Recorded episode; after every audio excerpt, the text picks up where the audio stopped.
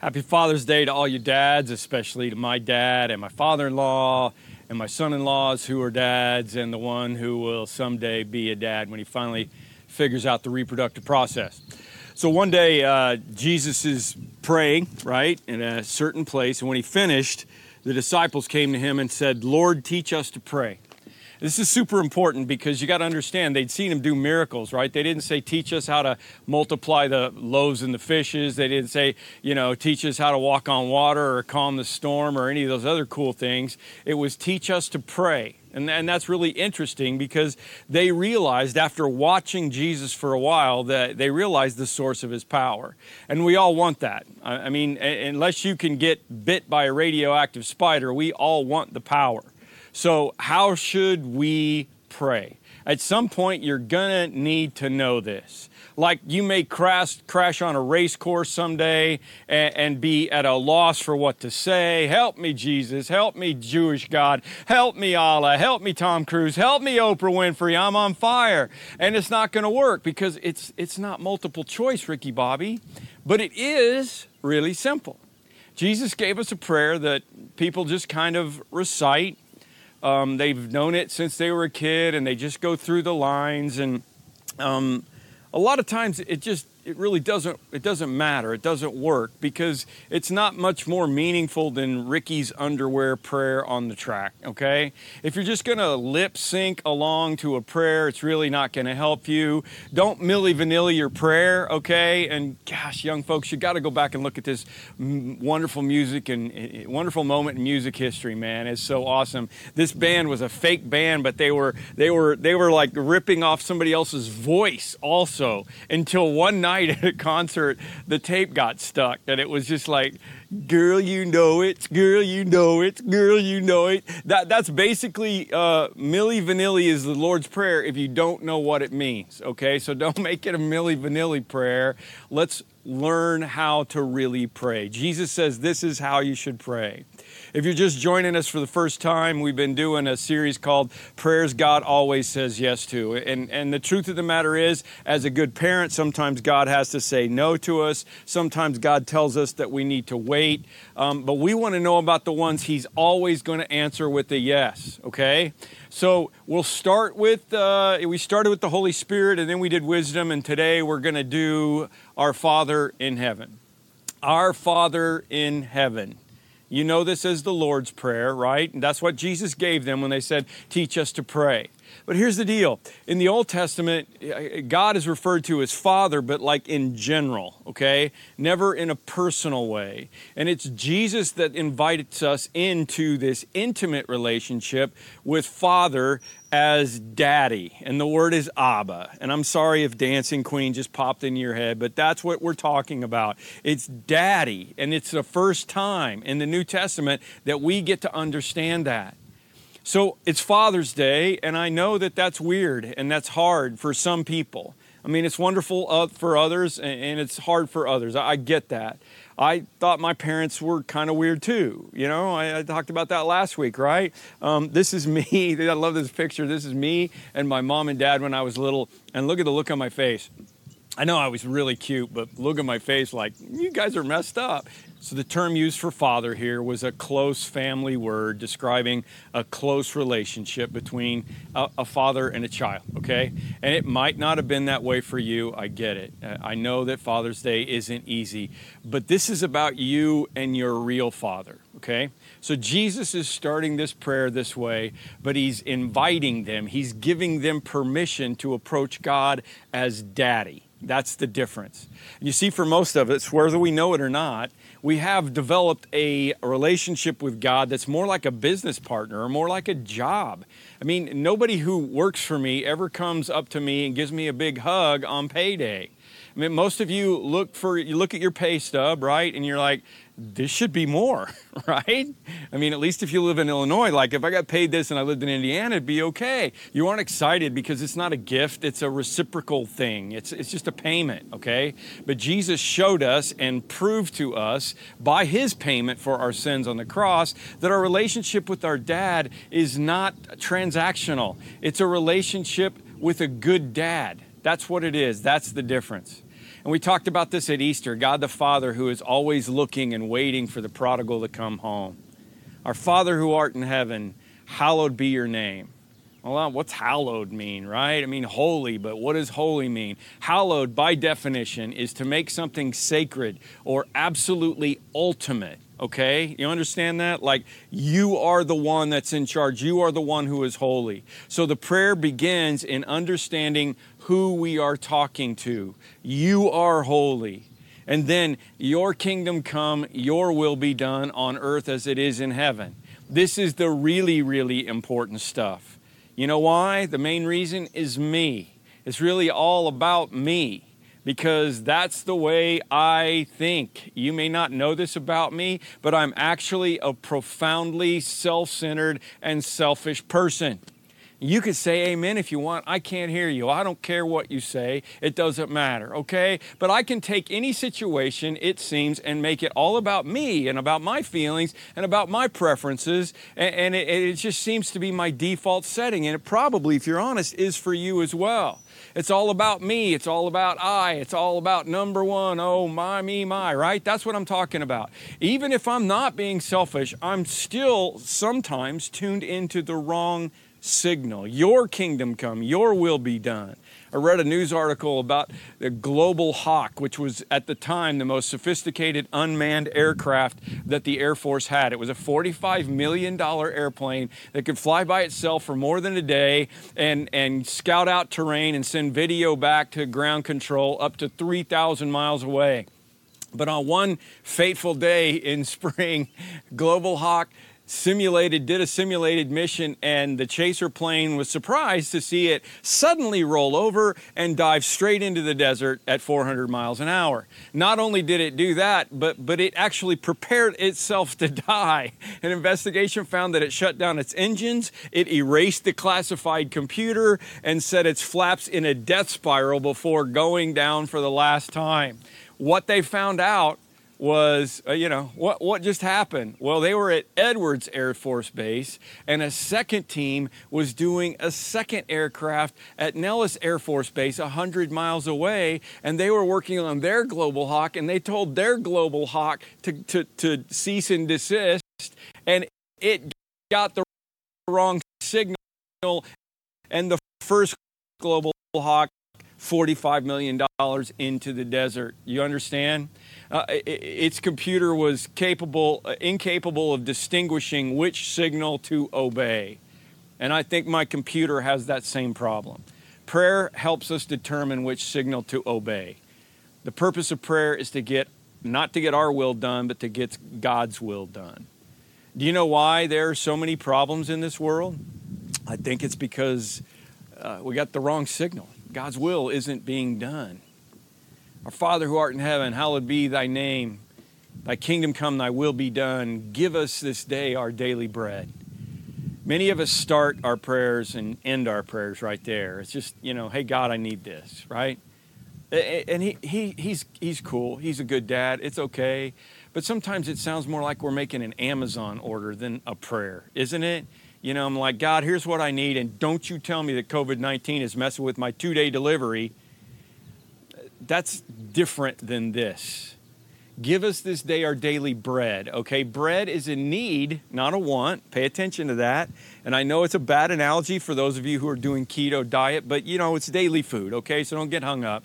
Daily bread is enough to get us through today. And it's not just about our food, but about our resources. Lord, I need the physical and emotional and spiritual resources to get me through today this time of pandemic that we live in, we're all like, what's next? What will fall be like? What if we start coming back together and things spike? What if we have church and people get sick? Man, I don't know.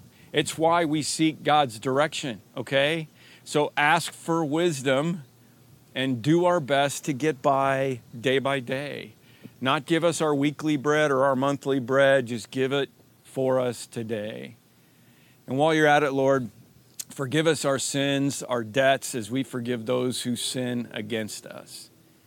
Um, we don't forgive to earn God's forgiveness. His forgiveness is based on Jesus and His love. But God forgives us, and that should inspire us to forgive others. Man, do we need this prayer in our country right now. So Jesus goes from talking about our daily bread to talking about our daily sin. He goes from our physical needs to our spiritual needs. And they are both daily needs, right? He might as well have said, Give us our daily bread and give us our daily forgiveness. But we must never forget that our ultimate battle is not a battle with the boss. It's not the battle with the relative. It's not a battle with the disease. It's not a battle with the government. Our ultimate battle, it's with sin. And that's what it comes down to. Sin separated us from God. So we need to be forgiven. I'm guessing that you already understand that. And if you don't, um, that's a whole message by itself. God wants to do that. And I think the most important thing in this part of the Lord's Prayer is that super difficult word as. As. Forgive us as we forgive.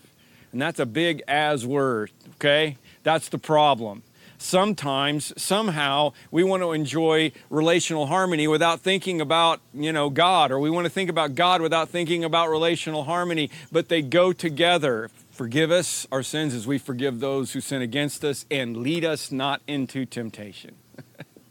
All right i know this one gets confusing. Okay don't misunderstand this. I heard about a guy who was trying to lose weight and he kept praying god please help me lose weight. And there was this donut shop on his way to work you know, remember when we used to go to work and stuff, and and and and he, and, and he would go by it, and he always would stop in for donuts. And so one day, you know, instead of changing his route, he went by the donut shop, and and he saw it, and he started getting hungry for a donut, and he said, "Lord, if you don't want me to have a donut, you know, don't let there be a parking space open there." and he was telling a friend about it later and he said you know i just think god let me down because sure enough eighth time around the block there was a parking space it's not like that, okay? The phrase, lead us not into temptation, isn't saying, God, don't mess up and take me to the wrong place. It's not like God led King David up on the roof one day at the same time he led Bathsheba to decide to go up on the roof and be naked, okay? God didn't do that. Somebody else messed up. It's saying, Lord, we trust you to guide us, okay? We trust you to guide us because you alone know the way that we need to go. It's, it's you saying, I have a lot of paths to choose, Lord, and I need your help every day, every morning. Lead me in the way that's the right path and not the way that you know I could be tempted. And I'm going to trust in you. It goes back to what we've been talking about in this series the prayer of the Holy Spirit and the prayer for wisdom, how we do our lives. One guy told me, you know, I, I, just don't know. I'm tempted every night. I'm tempted every night to look at my cell phone and look at stuff I shouldn't. And I'm like, well, why don't you not put your phone there? And he's like, well, I got to use it as an alarm clock. And I'm like, knucklehead, buy an alarm clock, okay? I mean, that's not God leading you into temptation. That's you being dumb, okay? Buy an alarm clock. If you're an alcoholic, don't leave a glass of bourbon sitting by your bed at night. You see what I'm saying? Lead us not to, into temptation is just about the general idea of God, help me to know the path that I need to go down. Many of you have been through the Rooted program, and if you haven't, you absolutely need to. And one of the powerful weeks in Rooted is about strongholds because the Bible talks about the strongholds that Satan knows how to lure you in. You know, everybody's a different fish and everybody has different bait, and Satan knows you, he knows yours. So, what we're doing is we're asking him to lead so that we can avoid temptation. Lead us to stay strong, help us to find a better way. If you then this is what the Bible says. Jesus said, If you then know how to give good gifts to your children, how much more will your Father in heaven give good gifts to those who ask him? So, to me, the connection here with Father's Day is if this is how Jesus lays out the view for our Heavenly Father, then what does that mean for us as dads? If Jesus uses this prayer to, to show us what God wants for us and how He cares about us, then how should that change how we do it with our kids? That's Father's Day for us. This is the example. Jesus goes on and says, Ask and it will be given to you, seek and you will find, knock and the door will be open. For everyone who asks receives, and the one who seeks finds, and the one who knocks, the door will be open. This is the prayer God always says yes to. And depending on your translation, um, there's a doxology at the end. It's probably added by the early church, but it's beautiful. It says, Yours is the kingdom and the power and the glory forever. What was that? It was just their way of going, hey, let's go back to the, I got our Father at the beginning and our Father at the end, okay? They wanted their prayers to end with this crescendo, right? One more way to remember that swing thought. If you play golf, you know, if you got too many swing thoughts going on in your mind, you're to mess up. You need one swing thought Dad. I mean, it's been a long time since I, you know, was a, a dad with kids, but when they were kids, they would run to me for fun sometimes, and they would run to me when they were little, and they ran to me when I hadn't seen them for a while, but they never ran to me faster than when they were scared. Let a big dog come out without a leash on, and they were in my arms faster than a hairpiece in a hurricane. That's what we say in Oklahoma. If that's how you feel today, listen, I understand one swing thought God. But I think the important thing we need to understand about this prayer in regard to Father's Day and living in uncertain times is that one swing thought has immediate access. Listen to this. See how very much our Father loves us, for he calls us his children, and that is what we are. We are his kids. So give us this day our daily bread doesn't just mean that you dial up occasionally or you dial up for the big things. You can go directly to God anytime. You don't have to take a number because you're not going to be put on hold. He's your dad. My girls always had access to me. And now it's even easier. Two of my daughters call all the time on FaceTime because their kids want to talk to Papa. That's how it works. So I almost always pick up a FaceTime call because I know the, probably the only reason they're calling me is because Nana didn't pick up in the first place. So if one of my kids or my grandkids call me, I usually interrupt whatever I'm doing and take the call.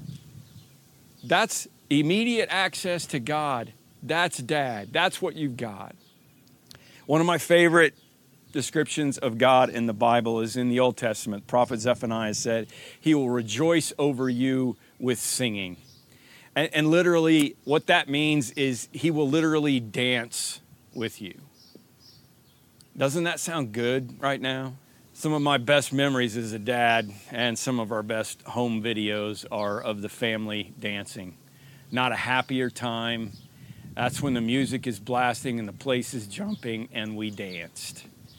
And of course, if you're a dad of daughters and you don't get this yet, uh, the one you will never ever get through is the daddy daughter dance at the wedding nothing harder or more beautiful that you will ever experience. Here's all three of mine. Thankfully, I'm done with that. Man, oh man. But can you just take that image, that description, and let that be your thought of God? He dances over you.